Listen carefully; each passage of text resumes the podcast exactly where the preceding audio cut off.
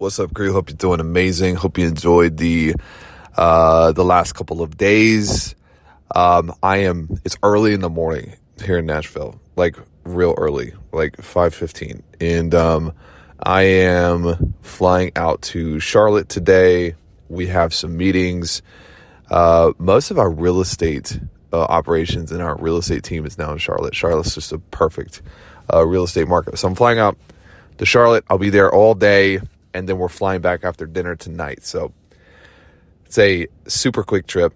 But one of the things that I woke up thinking about was this idea of uh, potential. Uh, potential. I think potential is probably one of the most damaging elements.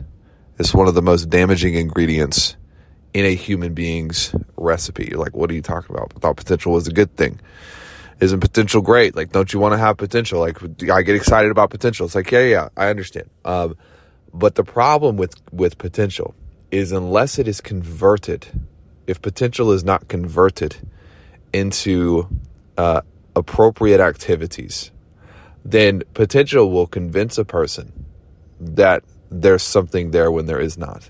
This is something I see a lot, and, and not only in entrepreneurs or producers or people but I see this in our own companies.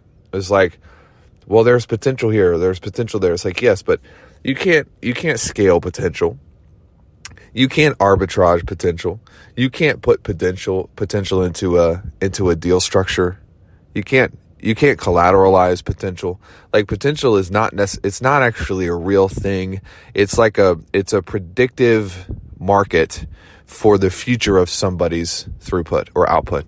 And I think sometimes it's totally like when you're a deal maker, you've got to be able to look at potential as a as a thing that helps you make decisions. But when it comes to a person's individual life, one of the things that we have to get good at is realizing that potential is meaningless and worthless unless that potential is converted into reality through appropriate activity. Potential is meaningless unless unless it is converted into reality through appropriate activity. Why am I saying appropriate activity? Because I think that there's there's a caveat we have to put on activity. It's not enough just to be busy. It's not enough just to work hard. It's not enough just to wake up early, go to bed late. Like all of those things are fine. But your activity has to be appropriate. And what is the definition of appropriate? Somebody was on my Twitter feed the other day, or like, you tweet too much. It's like, you know what? Uh, it's important to understand that too much or too little doesn't exist in a vacuum. You have to understand the the goal and the target and the outcome of a person's life and their season. And when I say appropriate, I mean that your activities must line up with the outcome that you are chasing in the specific area of your life. Here's here's the difference.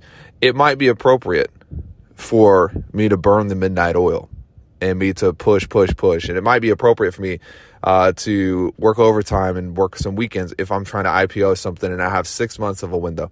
But if my target is to be a really good dad and to spend plenty of quality time with my daughter or with my wife, all of a sudden the activities that were appropriate before are no longer appropriate. You have to become masterful at understanding where is my outcome in this area? What do I want? And then what is the appropriate activity that can convert the potential in this area into tangible reality? This is a way of thinking that will set you free. It will help give you clarity over the long haul. And a lot of people are really good at looking at potential, but they're not very good at actually identifying what activities are appropriate right now, what lines up with the outcome of this season. And most of y'all, myself included from time to time, we don't veer off course because we don't know what to do or like we're not good enough or talented enough. We veer off course because we don't have clarity on what the outcome is. And without clarity, you can't know what's appropriate or inappropriate. Anyways, that's all I got for you today. Adios.